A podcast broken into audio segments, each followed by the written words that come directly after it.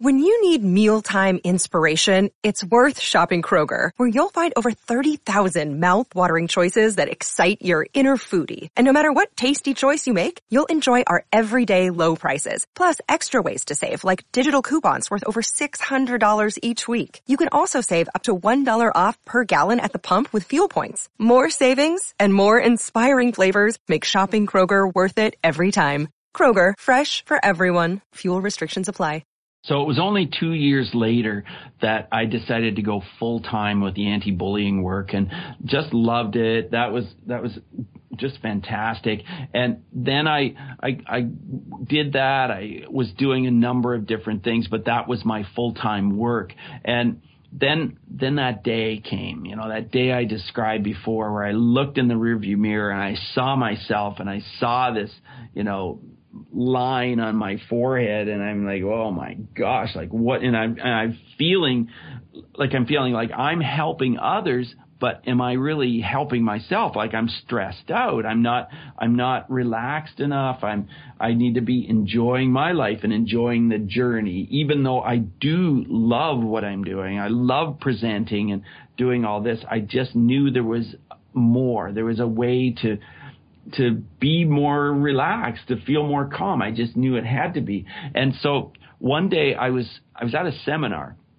I went to this big seminar and I I really enjoyed the speaker and I got a chance to speak to him during a break and I said, you know, you've made this major transformation in your life. You know, you were really you know, down and out. You were poor. You were having a rough time in life. And then you kind of pulled things together and now you seem to be doing really well financially and your whole life has changed. You're successful in a much different kind of way.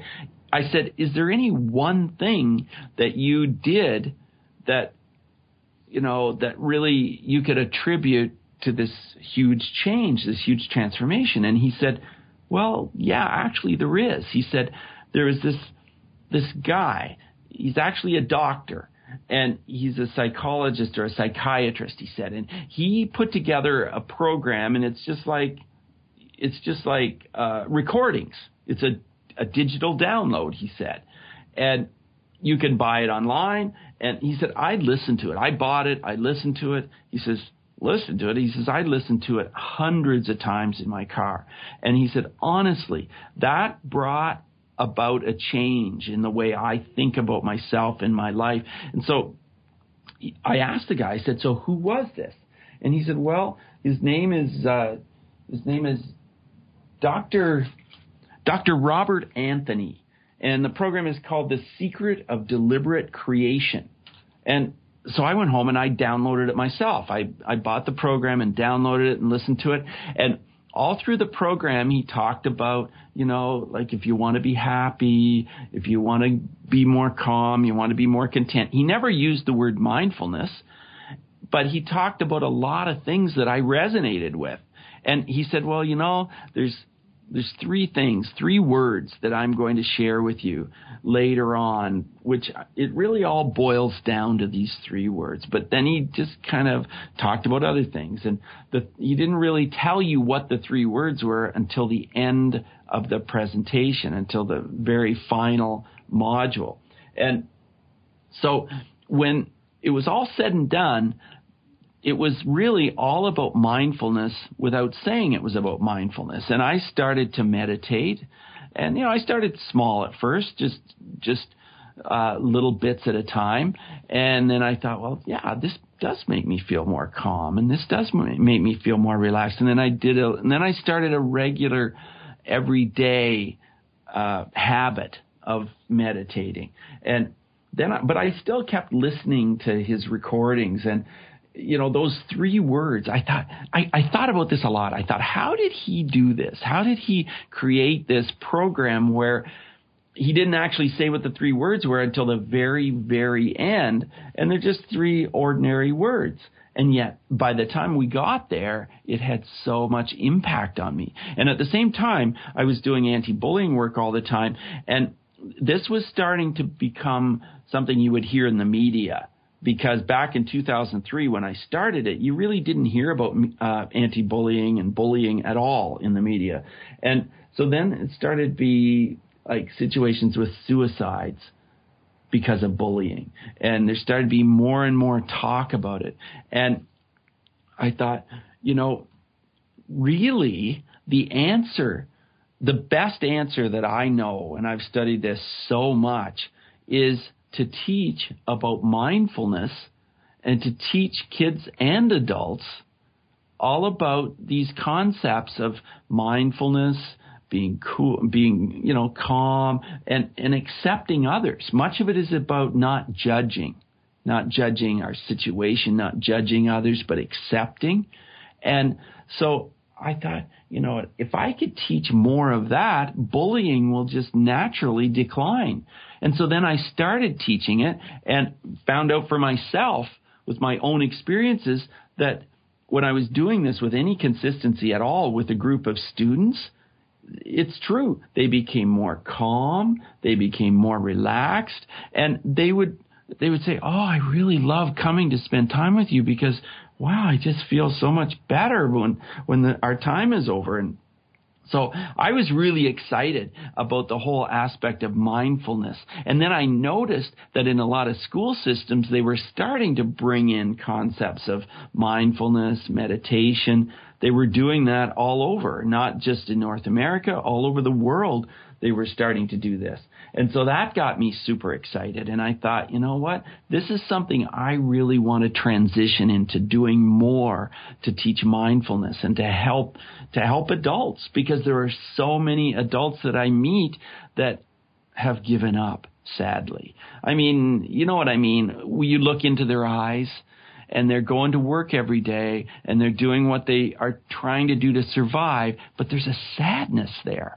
There's a, you know, there's a sense that they just don't know how to um, be happy. They don't know how to have a, a calm, relaxing life where they really feel, you know, passionate about what they're doing. And I thought, you know what? I can really help with this whole thing through mindfulness. And I was right. And so as I've been transitioning into it, it's, it's just such a positive thing to talk about it and teach it. Whereas, you know, when I'm talking about bullying, let, let's face it, there's a darkness to this. And even though I do help people with it, it's it's just such a pleasure to talk about mindfulness and how you can learn to be calm and learn to feel better about yourself because you're treating others better and you're being more honest with yourself, you're being more honest with others, and all of these concepts tie in together, and we call it mindfulness nowadays. We call living in the moment mindfulness, and the aspect of meditating that is part of mindfulness. So that's how I came to be a mindfulness coach and to teach about mindfulness and to have my podcast because then I discovered podcasts and I'm like, oh man, this is made for me because this way I don't have to drive for two or three hours or fly out of the country or whatever. I can, I can do my podcast. I can meet people. I can interview them. I can share it with the world. I can teach all of these concepts through my podcast. And that's why it's just been so exciting to have the podcast as well, because then I really can reach out to thousands and thousands of people. And, you know, now I've hit over a hundred thousand downloads on my podcast. I mean, it's just really incredibly exciting. So now I'm just looking forward so much to continuing the momentum and to just continuing to coach people, continuing to do my live presentations, which I love. And I'm always transitioning. I'm always, you know, adding a new program, writing new songs, writing content. I love writing for the Good Men Project. So I write articles for that. And I'm moving forward to hopefully, I'm really excited about writing for publications like the Huffington Post and some of the bigger bigger publications out there because I, that again that's a way that I can share what I've learned and what I know with with others. So these are some of the ways I'm moving forward and just just by, you know, continuing to do live talks and live presentations, that always gets me fired up. So just continuing on in this same journey, I'm working on a digital program myself as well. And I, I'm doing more and more uh, guided meditations and I do guided meditations and I post them, them and people contact me and say, "Oh, wow, I really loved listening to your guided meditation. I love your voice." And I'm like, "You do?" Like this is, you know, at first this was kind of new to me that you know, having people, you know, get back to me and get this feedback was great. And so I'm really excited about doing more and more of those kinds of things. My name is Bruce Langford. Thank you for listening to episode 85 of Tiny Leaps, Big Changes. And if you'd like to connect with me, you can certainly connect at mindfulnessmode.com. That's my podcast.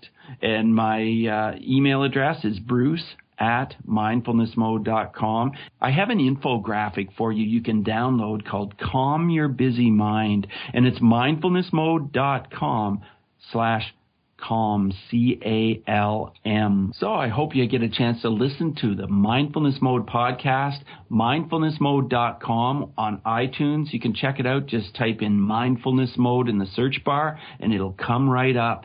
So just remember, all big changes come from the tiny leaps you take every day.